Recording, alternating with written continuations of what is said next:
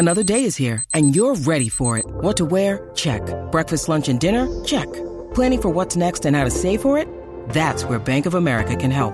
For your financial to-dos, Bank of America has experts ready to help get you closer to your goals. Get started at one of our local financial centers or 24-7 in our mobile banking app. Find a location near you at bankofamerica.com slash talk to us. What would you like the power to do? Mobile banking requires downloading the app and is only available for select devices. Message and data rates may apply. Bank of America and a member FDIC. Thank you for listening to this Podcast One Sportsnet production, available on Apple Podcasts and Podcast One. We are deep into this year's NFL season, and everyone wants to know who will be coming out on top. Am I right? Well, you need to check out the one podcast that can help you get everything you need to know about the biggest NFL games and analysis on the postseason. I'm talking about the Ross Tucker Football Podcast. Ross played seven years in the NFL before retiring, so you know he has the inside knowledge you crave. Be sure to check out the Ross Tucker Football Podcast every week on Podcast One, Apple Podcasts, and many of your favorite podcast listening apps.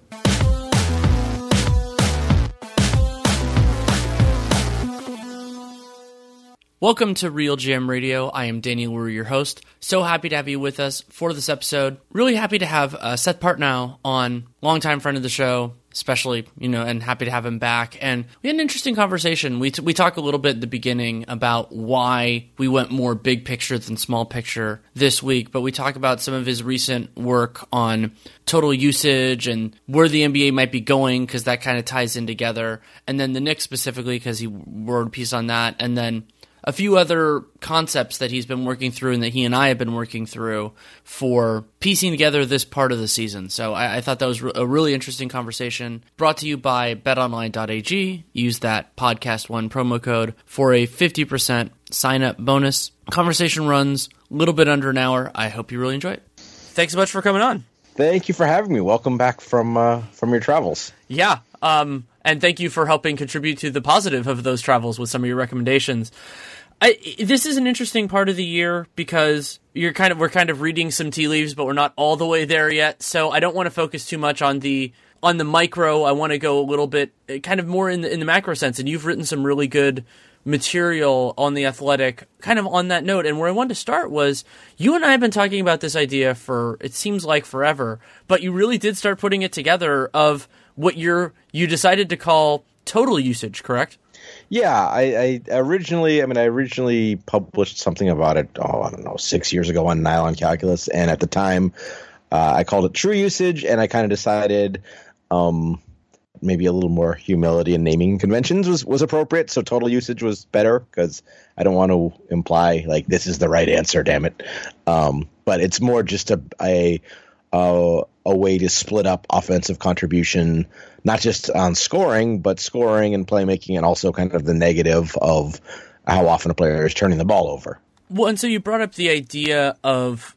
I, I thought I thought it was good to use DeMar DeRozan as an example. Actually, DeMar and his teammate, current teammate LaMarcus Aldridge, are good here because when you use the the the traditional traditional the the more common version of usage, like let's say what Basketball Reference has, it the way that it calculates things permeates you know like there there there are elements of it that it that it doesn't fully capture. And so you know for players who like you brought this up that basically if there's a player who has a high turnover rate it, a weird way that they can actually reduce that is just taking a bunch more shots. And that doesn't really make much sense because they're not turning the ball over on a higher proportion of their actual possessions. Yeah i think that that's that that's right. And the other the other side is you know we we recognize playmaking as a good thing but from a a usage and like uh, standard turnover percentage, I guess we'll say, uh, standpoint, the only good thing that can happen when you're trying to set there, there, there is no good thing that can happen when you're trying to set teammates up. Only bad things can happen, and the good thing is you don't do the bad thing. You don't have a turnover, but there's no possible positive outcome, at least from the standpoint of those metrics, and that seemed weird. And uh, I don't know if I've, I've talked about this with you or not, but but the genesis of of these stats was uh, kind of Linsanity when that was happening, and people were trying to you know put him into context. And, and one of the, the critiques of that run by Jeremy Lin was he was turning the ball over a lot, and excuse me, and uh, um, one of the the retorts from people who were thinking that Jeremy Lin was was you know a, a, a superstar in bloom was, well, he's got the same turnover rate as Steve Nash. And it was like, wait a minute. um, that's not really right because Steve Nash is doing all these playmaking things that aren't showing up and being reflected in turnover rate, whereas Jeremy Lin is basically just scoring. And so that's not an apples to apples comparison, and we needed a better way to make that comparison. And that was sort of the the genesis of the thought process. And then once we had kind of the uh, ability to to look at sort of a playmaking usage uh, stat with uh, some of the tracking data based potential assists, you can start to look at that and and compare more apples to apples. Okay, this guy is directly involved in this many chances. How often did he turn the ball over? Uh, and that wasn't totally previously doable before.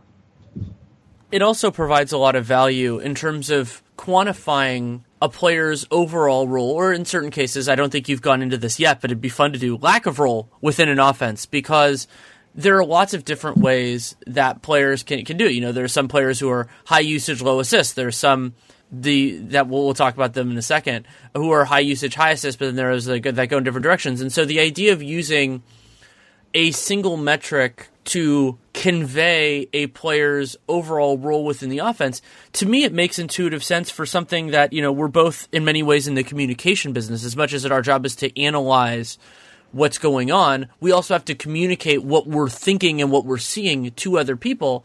And I've had trouble over the years trying to talk about the idea of this is how big a player's role is within the offense.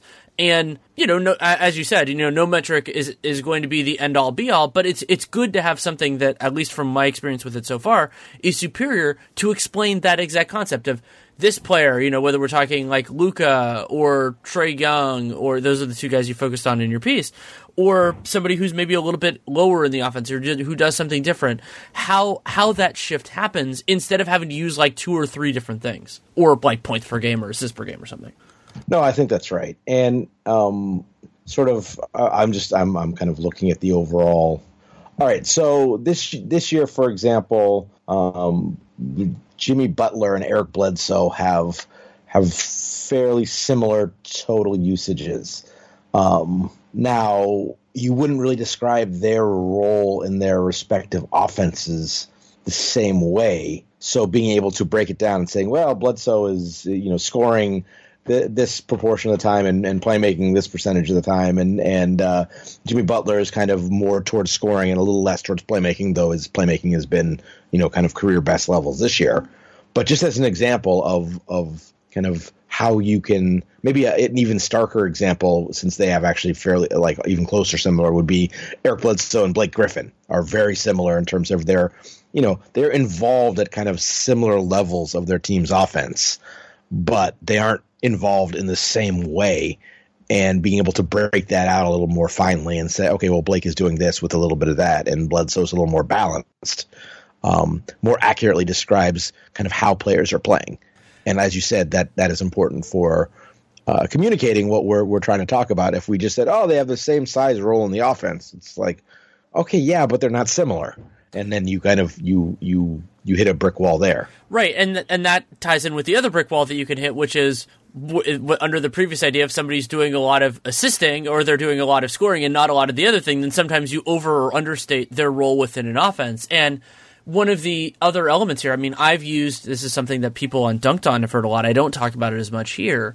Is the idea of the I, I call it like with him alone is the general name of the test that I use, which is can a player offensively or defensively, I think of them as separate things, as I think we all should. Does that player alone mean that your team will be really good, kind of good, okay, or have ne- not necessarily any correlation with your team's overall offensive success. And I think total usage can eventually, I mean, uh, we're going to take time to have to, to use it and figure out everything else. It can help to do some of that because there's this idea that you talk about in the piece of, of heliocentrism and the idea that there are these extremely star dominated offenses and i think they're a good place to start with this idea of the like them alone because if these extremely high volume people if they're uh, if they have reliably successful offenses, at least in the regular season, the playoffs are their own thing. Well, then I think you can start to make an idea that while there are players who could be or not be in that group, depending on the uh, structure of their offense and everything else, I think that's a good basic calibrator for for the starts of this test. Yeah, I think that's right. Um, you know, is it's you you uh, we may not be able to exactly quantify it, but and what we're working on it. But the fact that you know you can kind of look at the Mavericks and you look at how much Luka has to do. It's like okay, Luka's pretty good.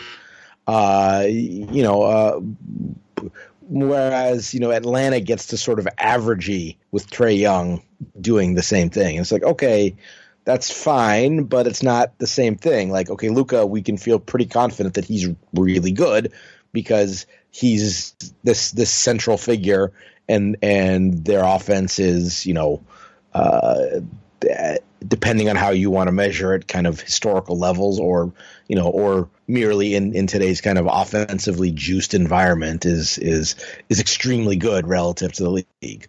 Um, and obviously, you know, someone like James Harden, who has had this role for three, four years now, and their offense is always, you know, really good, and and he is doing everything. Okay, you know that you can kind of bat away the empty stats critique. Now, how much those stats are a function of that specific role and they're accumulating to him kind of by choice rather than individual excellence, that's a whole other kettle of fish. And that's a little bit what I was getting into in the piece is um, okay, we can kind of say these guys are good, but but this is such a new mode of playing at scale that we don't really know how good. Um, and we don't really know what the alternative would be in a more normal style. Right, and that gets at something that you and I both try zealously. Whether we whether we succeed or not is is is an open question, but I consider it a failing when I don't. Is the importance of context, and so yes. some of that can be this player doesn't have like is in the is in the situation like Harden is a great example here. You know, like the Rockets built something to an extent around him, but also put in support pieces for the most part, except for Melo and MCW early last year and a few different guys at various moments. They've put players who make sense around that idea. Whereas it'll be interesting with, with the Hawks, and I mean, there is a big picture and a small picture way of talking about what Travis Schlenk has done so far. But it is also fair to note that while the Hawks have been averagey what, offensively with Trae Young having this outsized role, that his talent, surrounding talent, is less conducive to success. And it's always hard to convey those things at the same time, where it's like, well, this is where things are, and it could be a little bit different, but it's not there yet. So, I mean, you do have to, you have to kind of play the game that's in front of you while also acknowledging the factors that could be challenging or aiding, because in many cases it's that, you know, a player who is having an outsized efficient season, whatever the size of their role, but there are reasons to think that it isn't replicable somewhere else. Right.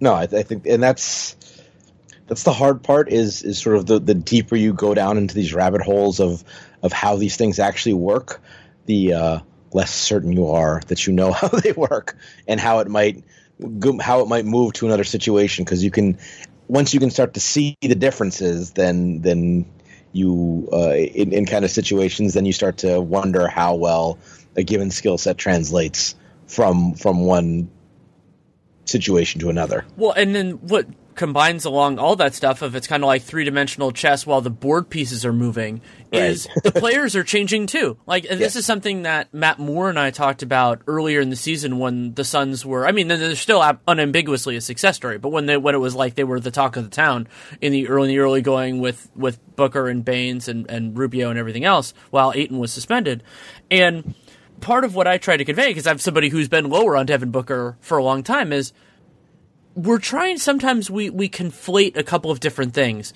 but an important thing to acknowledge in the case of somebody like devin booker is he's also been better. So it's not just hey i wasn't as low i was lower on him and and and like i was wrong or something like that. It's sometimes especially with players as young as he was and as high of a role as he was you're talking about two different things at once which is and this is something i want to get better at myself is let's say how good is he right now and what could he end up being are two very different conversations. And sometimes, especially when there's a player who is really good or really bad when they're young, Andrew Wiggins, um, we that that can sometimes be hard. And I mean, but at the same point, there are also times Victor Oladipo to me is the ultimate example of this. Like I, have talked about how most improved players are the hard for me is the hardest award to predict because if you could see it coming, then it's a very different conversation. Whereas like when Oladipo pops after the after the Indiana trade, with the Paul George deal, and all of a sudden he's a fundamentally different player, and he's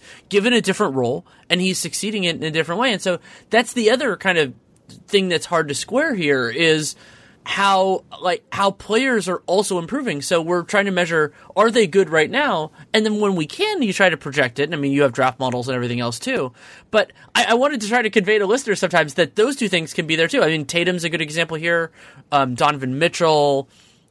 D- De'Aaron Fox, like there are a lot of different guys, and, and like that idea of are they good right now? Will they be good? Are two very different things. Sure, and you know that uh, uh, Andrew Johnson, uh, writer for Nylon Calculus, uh, tweeted something today about how one of the sort of a hidden thing in this is that we we when we're doing statistical analysis, we kind of live on sample size. Well, sometimes sample size is a guy might be playing hurt, a guy might be tired, a guy might just be out of sorts, he might be sick, and that's a, so he's operating at you know eighty percent capacity, but he's still playing uh, if that same guy was sitting out, we'd probably think more highly of him because his sample wouldn't sort of be uh, tainted, I guess, with the with the with the diminished version of him. And so uh, this is sort of an unexamined thing that we don't really talk about because it, it it's scary. Is you, you sort of assume, all right, this player is X for the entire season, and that's kind of demonstrably untrue. But we kind of go go with it because there's you know the, the, the amount of, of, of, moving targets that you can have you know you can't shoot at a moving target from a, a moving platform and expect a great deal of success. So we kind of have to just okay i know this isn't totally true but i'll just ignore it for now. And it's it's the same guy all year uh, when i'm doing this analysis. Or you know in some of these these models you use multi-year samples and then that gets really really wacky because it's like oh it's the same guy for three years. Uh, sure and and never mind the fact that he's you know 30 pounds he, he's uh, he's lost 30 pounds from year one to year three but it's the same guy. Um, so this is these are these are difficulties that you know you just have to acknowledge and yeah, you know and, and, and, i think the power is in acknowledging it. I mean i'm sure over the passage of time we'll get better at understanding and and people who aren't me because i can't model things. We'll, we'll model them better. But it, it, is you know uh, an important part of analysis to to understand and maybe not embrace, but work within the shortcomings because what we're trying to do and and fans are trying to do the same thing everybody is is trying to explain like the world that we live in the basketball the basketball elements of it. And so for me i think it's even if it gets frustrating because some of it is just acknowledging flaws that we can't fix or won't fix or whatever at the moment. I still think there's a lot of value to acknowledging them because then start to think about well how can I incorporate this how can I do other things and I mean there are, there are a bunch of different examples with this over time but like I mean one of them I think that's that I hope is helping people with I mean the the prevalence of things like true shooting percentage is that long twos and three pointers are worth two different point values. You know, as, as basic as that is, those sorts of things. So transitioning from field goal percentage to true shooting and also the value of free throw shooting and free throw volume. You know, like that isn't it isn't necessarily the vanguard right now, but those sorts of transitions and thought process and discussions can be really valuable. Yes. Um this is so a point I I've been making recently, and I think I should come back to. And apologies if if people have heard or heard or seen me make this point other other places is from a you know a a study of stats standpoint. We've done a pretty good job of kind of knocking down traditional counting stats as not being all there is and not telling us everything, and that seems to have really um, permeated understanding to the point where oh he scored 20 a game. So what? Like it was a 105 possession game and they lost by 15 who cares? Um, but we haven't found really how to what to replace that with. And so there's a lot of like is true shooting the thing? Is is a usage efficient? What what are what's the thing i can look at that'll give me a quick snapshot in a player? And i don't think we really settled upon a new shorthand for that. And that i think leads to a lot of the I don't want to say confusion, but the the wide range of things people are trying to say as important, whether it's a, like a, you know, oh, he's 30, 15, and 10. This has never happened. Or he's averaging, you know, a slash line that, that no 22 year old has. Or, you know, his offensive rating is blah, blah, blah. Um, you know, people are trying sort of trying on all these different things, and I don't think any of them really fits yet. Um, and that's sort of a, it's, it's a, I mean, it's a, it's an evolutionary period to be in, but it's also it it it sort of makes everything feel like it's swimming.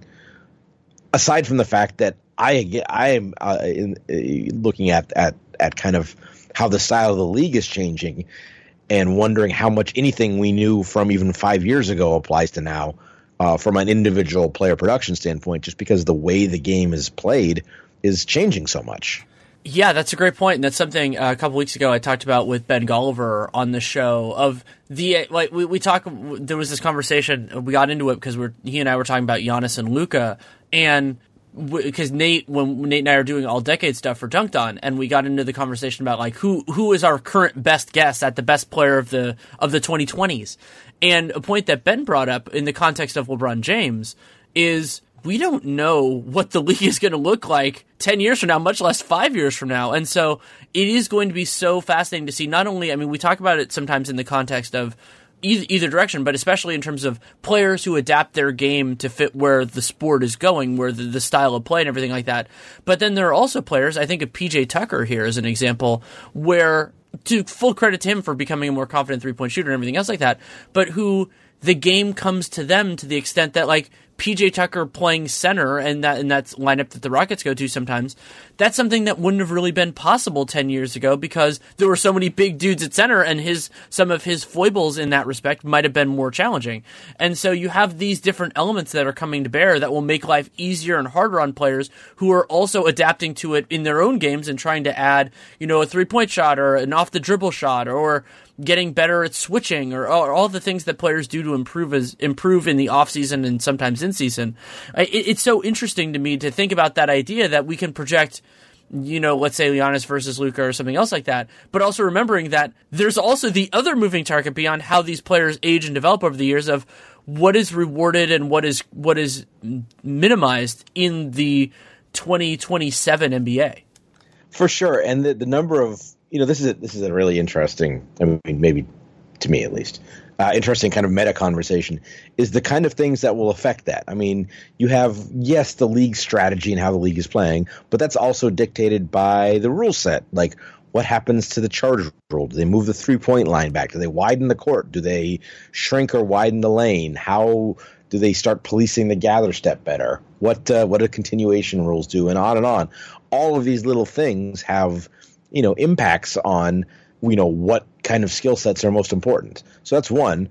Number two is you know we we've we've just gotten like the latest round of, and I don't want to talk specifically about it because I'm annoyed by it until we see really concrete proposals. But the uh, the latest round of like schedule revamp proposals, uh, what does the schedule look like in 2027? I think that the game, a 56, 58 game, call it we play every team twice. 58 game regular season looks a lot different.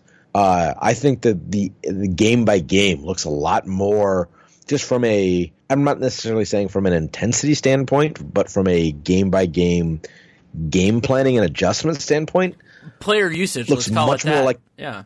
Oh well, well, just just like prep. Like I think you're going to see more quote unquote playoff style defense because you have if you're playing two games a week, you have a full day, full full two days, three days of, of practice and prep to do something to put something new in for okay we're playing james harden. What how are we defending him?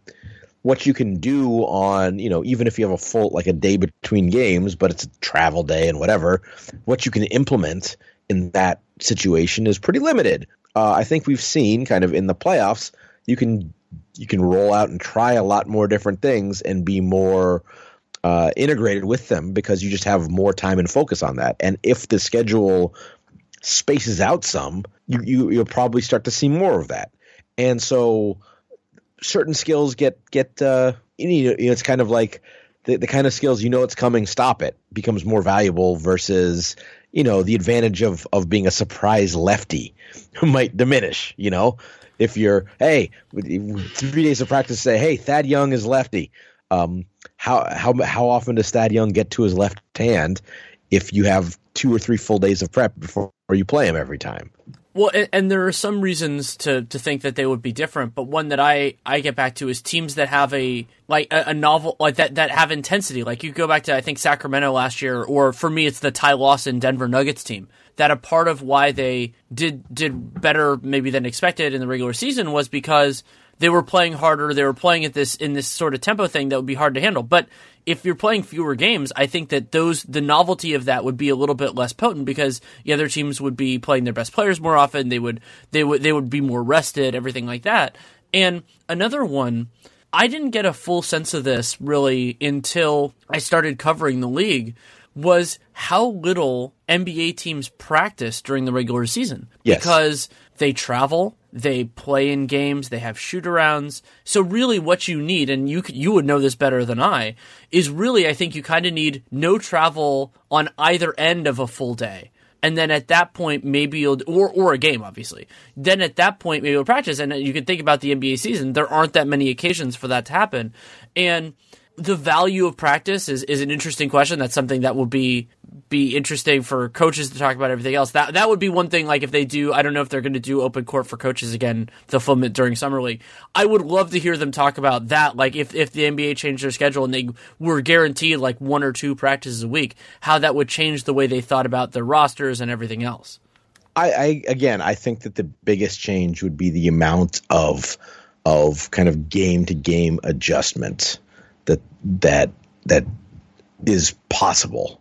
Um, and that's and again that that that would be the biggest thing because you can you know you can theoretically okay here's how we would defend player X Y or Z but if it's if it's that much of a deviation from your normal you know coverage or set of coverages it's not something that's really you know maybe with a a a specific roster of very veteran uh, adjustable guys who who have, have kind of seen it all and done it all and can implement something on the fly. Maybe then you can do it now.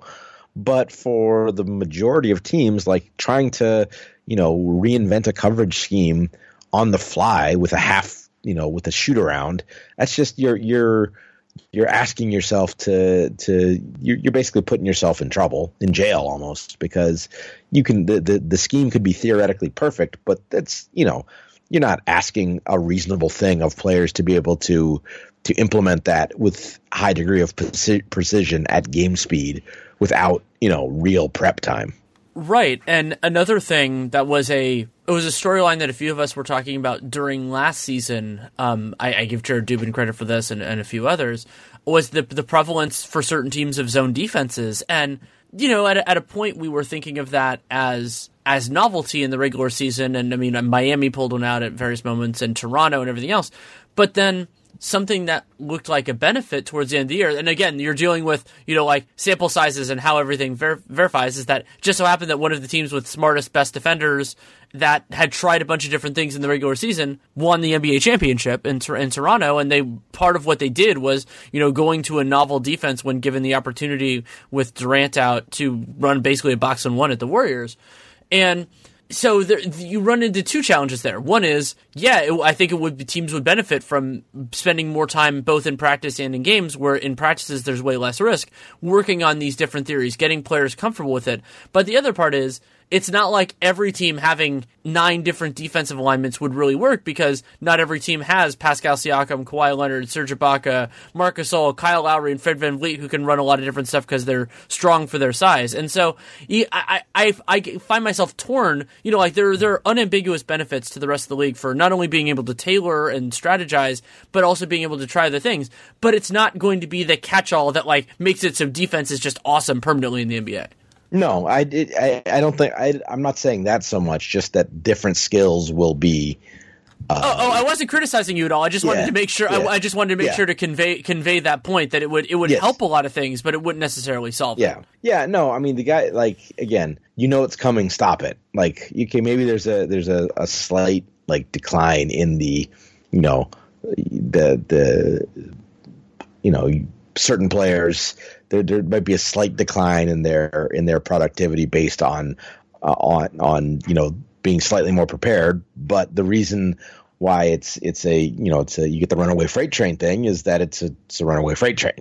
So you can you know you can I don't know I'm gonna I'm gonna just destroy this metaphor. So I'll stop. I was gonna make something about like sandbags or something, but no, we'll just we'll just drop it and move on because I don't uh, I, I don't want to I don't want to uh, to break the metaphor even more than I already have. Plenty more to talk about with Seth, but first a message from betonline.ag. It is the final week of the NFL regular season. It is also Christmas week, and the sports action is just absolutely huge. Playoff implications all over the place in the NFL, plus Christmas Day NBA matchups and college football bowl games.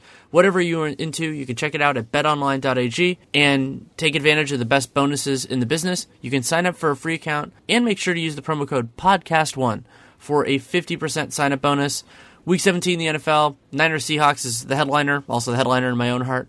But you also have Christmas Day, Clippers at Lakers, Celtics at Raptors, Bucks at, at 76ers, and then college football bowl games. Fiesta Bowl, Ohio State Clemson, Peach Bowl, LSU Oklahoma, both going to be really exciting and of course all over. And whatever you're into, check it out at betonline.ag. Whether you want to do in-game wagering or you want to do some sort of parlay or all sorts of things going on, use that podcast one promo code for a 50% welcome bonus when you sign up for a new account. Also tells them, of course, that you came from us, which we really do appreciate, and that makes them hopefully continue to advertise with Real GM Radio. So whatever you're interested in, visit betonline.ag, your online sportsbook experts. Let's move to a decidedly different situation. The New York Knicks. Uh, you, you did an interesting boy. you did an interesting piece uh, with with Mike Vorkunov about basically it was him asking you questions, kind of clarifying about the Knicks, and it's I I really enjoyed it and hope hope that, and I'm guessing it's something that will continue moving forward. And the Knicks are a in many ways the Knicks are a great calibrator to have in the league as like a, a disc, as like a a a lens point to explain different things. And for me, this gets into the conversation that we were just having about what the league is going to look like. And one of the challenges for general managers is to to, to kind of project that. And when you're, it's this is most important in many ways in the draft of how does this player fit in with where the league is going as opposed to where the league is right now because a player at 19 their prime is going to be in a different league than the league they enter fundamentally speaking but something you have to do at a very basic level as a general manager or a personnel person however we i'm using the term general manager when it could be a team president or whatever is you at bare minimum have to calibrate based on where the league is right now. And i think that's a big part of the story of why the Knicks have been so disappointing frustrating all that kind of stuff So this so Nixie. so Nixie the last couple of years is that that's the very basic point is if you put Julius Randle and Marcus Morris and RJ Barrett and Bobby Portis and all these guys on the same team there there shouldn't have been I went on a Twitter Twitter rant about this about a month ago before before uh Fizdale got fired of you have to have a, like a theory of success and that team didn't really have it at least as you and I see the league. No, it's it's it was just it was never going to work because and this is something you know you you got into I got into in that piece a little bit is like okay even if you think their talent is better their their kind of you know you know flattened one number talent at, aggregated across the roster is better than their record you can't get that you can't get it all on the floor together in any like meaningful way that makes sense in the modern NBA. Like is you gonna play Marcus Morris at two guard? Like that doesn't that that just doesn't work. You you you on on either end you don't have enough you don't have enough ball handling, you don't have enough defensive mobility, you just get diced up on both ends of the court. And okay, I'll, maybe maybe they maybe we should maybe they should have tried it and we could have seen, but it it it's pretty obvious as to why it's it is less likely to work than it is. But you know, perhaps given the situation, someone should have been a little more willing to like you know what I'm just going to put my best five guys on the floor, even if four of them are power forwards and the other one is Mitchell Robinson, um, and just to, just to you know see if we see if we can talent our way out of this. Um, maybe they should have tried that more, but at the same time, it's like when you're in that position, it's like, ooh, we've done a not awesome job of making sure the the the group collectively makes sense. Well, it's funny because there have been moments the Knicks have inspired me to think, well, maybe there should be a like an ombudsman within an organization to say this whole thing doesn't make sense. And then I realize that's supposed to be the general manager. Like that's a big part of their job. These are 15 player rosters. It's not, you know, a 55 player NFL roster or some of these crazy like college football organizations where they just have seemingly a million guys.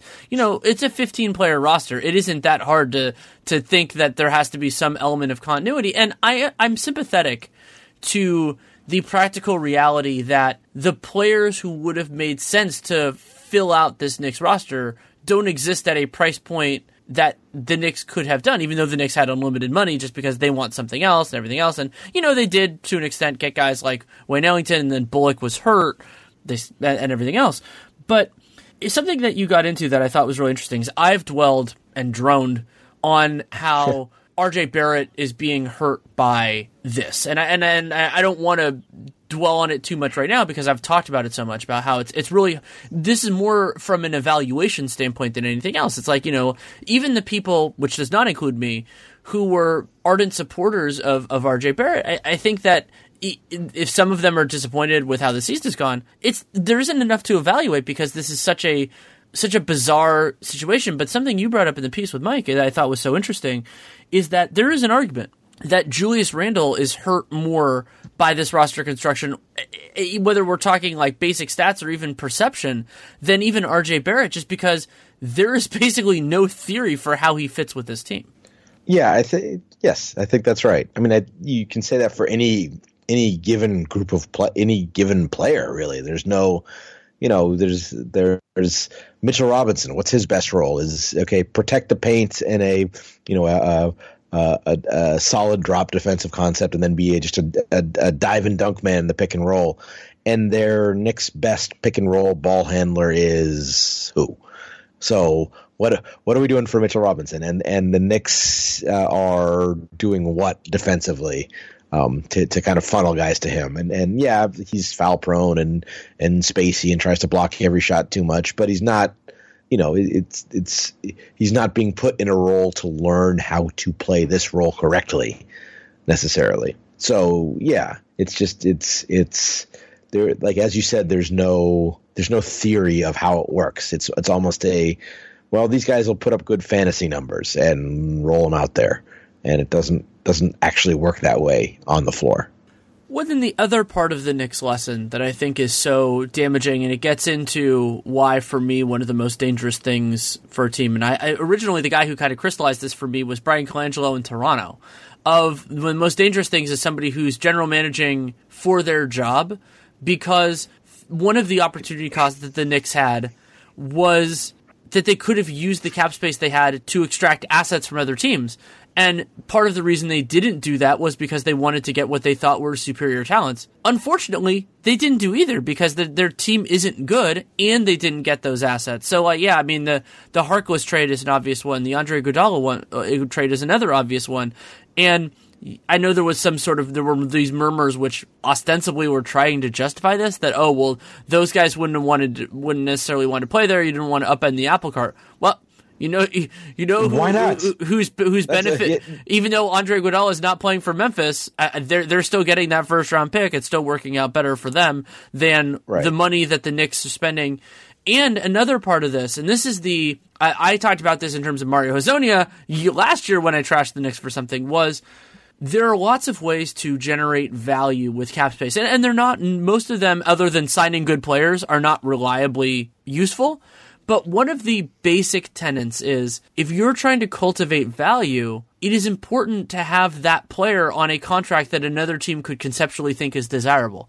And with these partial guarantees for future years and paying guys a lot of money to come to the Knicks, they got into a circumstance where those players that they signed maybe you can use them as a vessel to take on money, kind of like how Cleveland has all this expiring stuff. If they wanted to get longer term contracts, they can do that.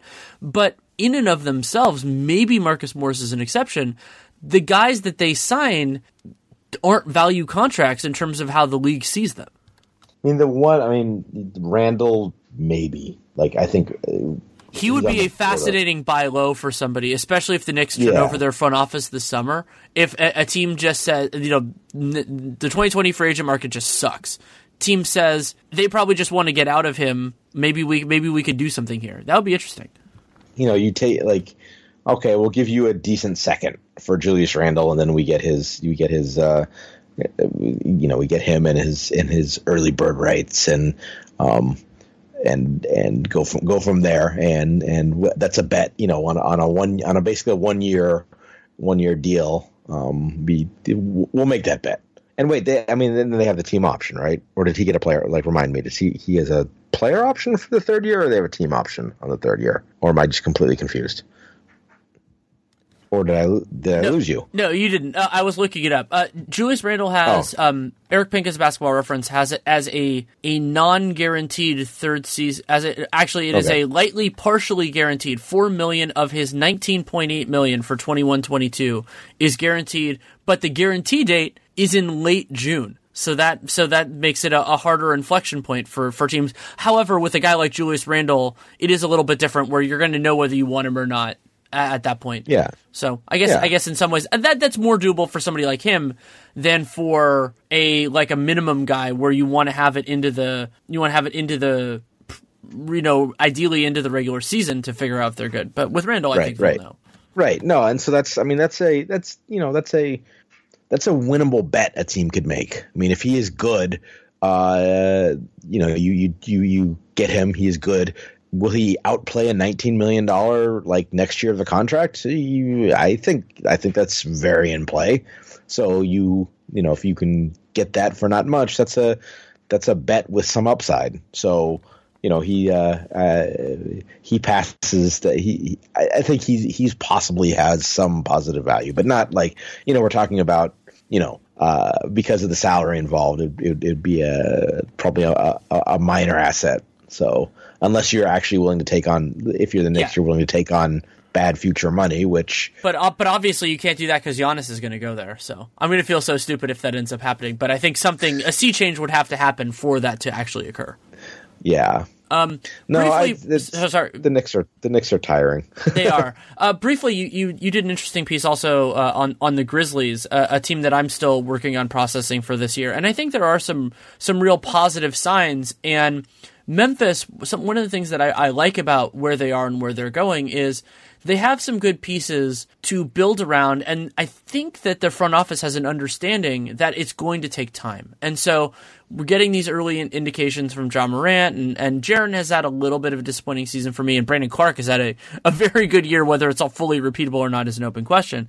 But what I like about Memphis is they have kind of clearer needs moving forward, and they can use whatever resources come to bear to try to fill those things out. Yeah, they they've kind of done perhaps the the, the hard part in that Morant really looks like someone you can build around, uh, and, also from a team building standpoint, they kind of have have uh, you know swallowed the bitter pill of okay, we're gonna we're gonna we're gonna tear this down. We're gonna use some of our cap space on Andre Iguodala to take on an asset and and so on and so forth, and we're not going to go crazy about our our, our record this year. Um, interestingly, this is this is a, a good time to bring this up. I don't know if if uh, kind of uh, in, one of the, uh, the the the nerd chats that we're in, someone asked uh, at what point, given the the bottom end of the West, does does Memphis say, you know what, we should try to make the playoffs this year? Um, and that's an interesting question, especially when you get into what does that actually mean in terms of is that just in terms of your playing rotation? Is that in terms of making affirmative moves? Is that trying to say, hey, hey, Andre, we're we're making a run at the playoffs. How about you you you uh, you, you come to Memphis for a couple months and and we'll do this thing. Um, you know, what is it? sh- Should they think about that, and what does that mean for them to actually do? I think that like trading for win now stuff, it kind of depends. I mean, if it's win now stuff that's you wouldn't mind keeping into the future and doesn't, you know, as a non free agent destination, uh, trading for guys who are going to take some of your space if they're on reasonable contracts isn't like terrible. So I don't know. What do you think they should do?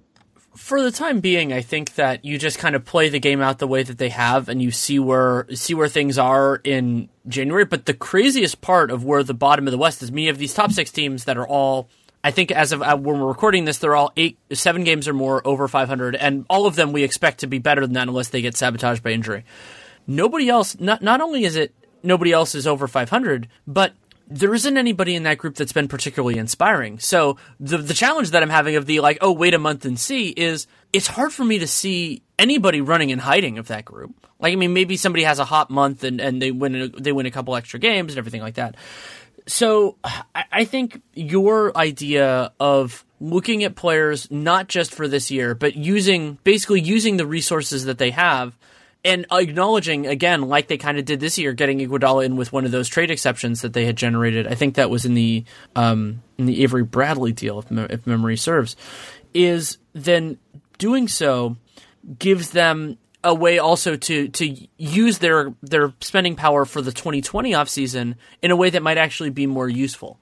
And so getting a player who be these these kind of like younger but not like star potential type of guys that a team just you know maybe they overpaid them or they don't want to go or even just capable veterans that teams want to clear their books or just don't want to have them anymore that sort of thing could end up being very fruitful for Memphis and especially considering to me what they need are wings and forward sized players just having capable, you know, even if it's a 15 to 25 minute a game guy who's not, you know, like going to be a starter on the next great Memphis team, there is value to that. There's value to having somebody who's capable and who can fit that role. I haven't pinpointed anybody as being a potential fit here. One of the, I, am working on a bunch of kind of like 2020 stuff right now. And one of the most interesting questions here is going to be how teams interpret the situation if they see it the way that I do.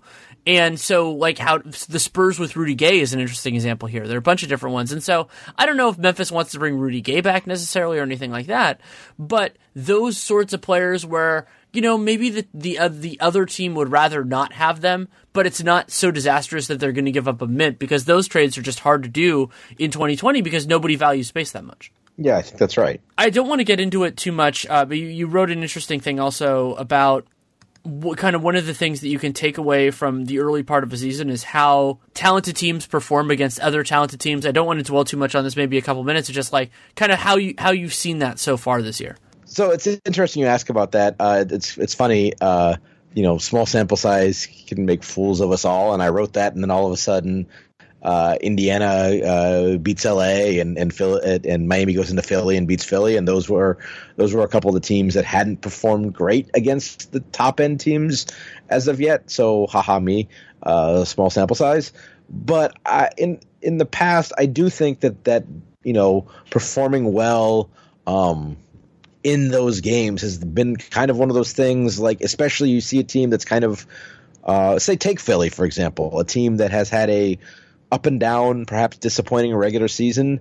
Uh, in the past, teams that have had that profile but have performed well against other top teams have also seemed to do reasonably well in the playoffs, have had success making the conference finals, making the finals, even if everything hasn't clicked perfectly in the regular season.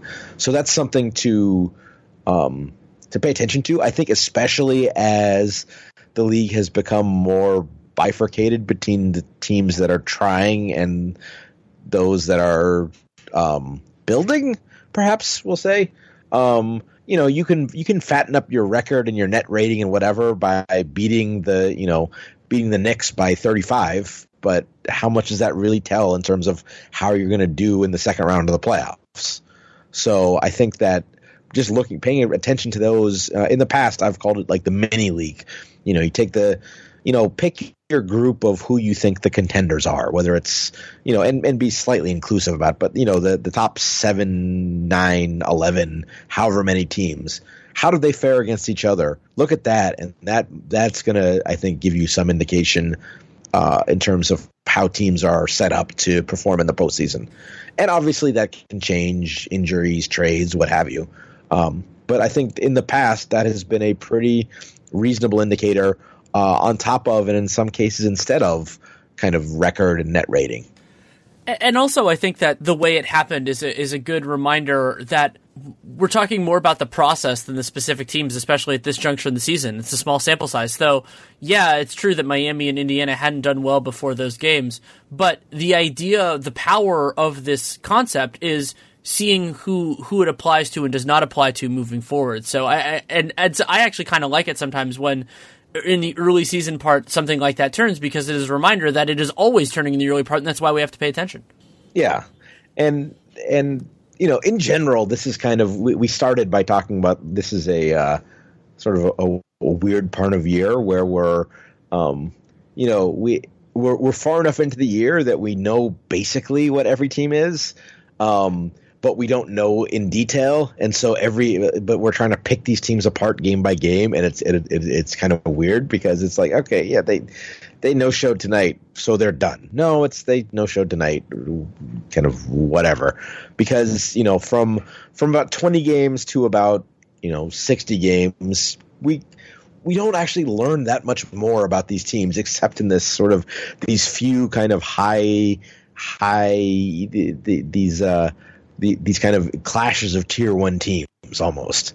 And so those maybe take on outsized importance, but still, each one is only one of you know. There's going to be a, a, you know a couple hundred matchups between those teams over the course of the year. So even that, even those one games are just they're they're they're more important one games, but they're still just kind of one games.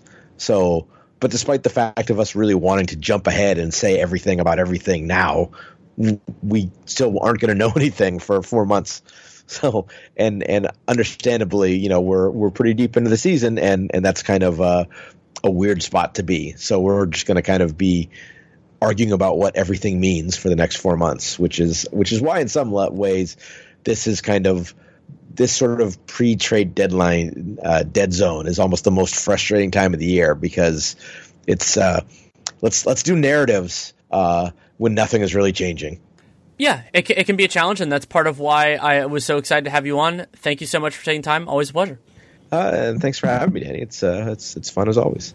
Thanks again to Seth Partnow for taking the time to come on. You can of course read him at the Athletic, and you can follow Seth at on Twitter at Seth Partnow S E T H P A R T N O W. Love having him on, and I also like the nature like we, Seth and I try to have really kind of honest conversations about where the shortcomings are and, and the work that we're trying to do more as analysts and communicators than anything else. And I think it's healthy to have that sort of a conversation because that helps make all of us better. And that's why it's something I engage in a lot. And I'm interested in, in, some of the irons that I know he has in the fire intellectually for the remainder of the season. And, and selfishly, I'm incredibly happy to have him in the public sphere, though he was obviously doing good work in the private sphere as well. It's just that it was harder for me to enjoy it and for, for readers and everybody else. So you can check that out at The Athletic, of course. Thank you for your patience. I was in Europe for the, basically the past two weeks, pre recorded that episode with Ben Golliver, and then I had the Tiers podcast with Matt Moore, and then be back on more on a normal schedule. Though with the holidays, of course, that changes the timing around a little bit. But there will be, of course, a Real GM Radio episode for the coming week. This is a Sunday episode, but it counts as the week that just concluded. So you can look forward to another one. I have a guest sort of lined up. We just need to make sure we get the timing worked out. If you want to support the show, there are a lot of different ways you can do it. You can leave a rating and a review in the podcast player you're choosing. It is great if it's Apple Podcasts, but I understand if it is not. If you want to be super awesome and you use a different player other than Apple Podcasts, you can actually leave a review both places. Also, for this show, subscribing and downloading every episode is extremely important. Comes out at very different points based on my own availability and guest availability. So, you can't really get into a rhythm of, oh, I'm going to listen to it, I'll download it on Tuesday night or whatever. That's why subscribing is so useful because then it will just pop into your player whenever it is available. And also, of course, word of mouth. Just telling people, hey, this is good. Single episode, whole series, whatever you want to do. Really do appreciate that. But the single most important thing you can do for this show and any other that has them is check out our sponsors. BetOnline.ag. Use that podcast one promo code for a 50% sign up bonus. This is a wonderful time of year to check it out if you have not already. If you have any feedback on this show, good, bad, or indifferent, Daniel Leroux, NBA at gmail.com is the way to convey that input because Twitter can be really ephemeral, and I have a separate place in my inbox for things that go there for feedback on the show. So I, I read everything, I respond when I can, but I really do appreciate it. I was actually going through some of those while I was gone. There was a period where I had very limited internet, so reading emails was actually something that I could do, or other things I, I couldn't do as well. So that was that was useful. Um, my own my own schedule is getting back to normal. You know, Dunc'd On. We're actually doing the 15 and 60 on Monday this week for a couple different reasons, and then we will be doing the NBA Cast live show on Christmas Day. So you can you can keep an eye on that. I believe we are doing Celtics Sixers, so that should be pretty fun. And then writing work coming out at the Athletic. Now that I'm kind of getting back in the swing of things, you can check that stuff out. I'm, I'm working on as I, as I talked about with Seth, working on some 2020 kind of look ahead stuff, which I think is going to be really interesting. I've been trying to put my trying to can figure out how I want to convey the thoughts that are in my brain this time. This time it's not as much about figuring out how I feel, it's about how how to get readers to understand where I am. And so that's going to be the focus of a probably like a five piece series that I'm going to start rolling out maybe around New Year's depending on when the editorial staff gets around to it. So you can look forward to that and presumably that will be a part of a real GM radio episode in the future as well. So thank you so much for listening. Take care and make it a great day.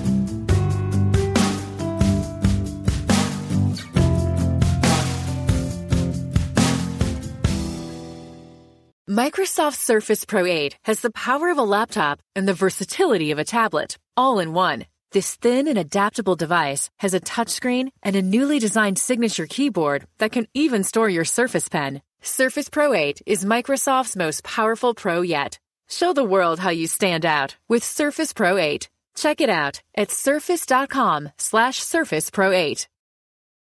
Without the ones like you, who work tirelessly to keep things running, everything would suddenly stop. Hospitals, factories, schools, and power plants, they all depend on you. No matter the weather, emergency, or time of day, you're the ones who get it done. At Grainger, we're here for you 24-7 with supplies and solutions for every industry and access to product specialists ready to help. Call, clickgranger.com, or just stop by. Grainger, for the ones who get it done.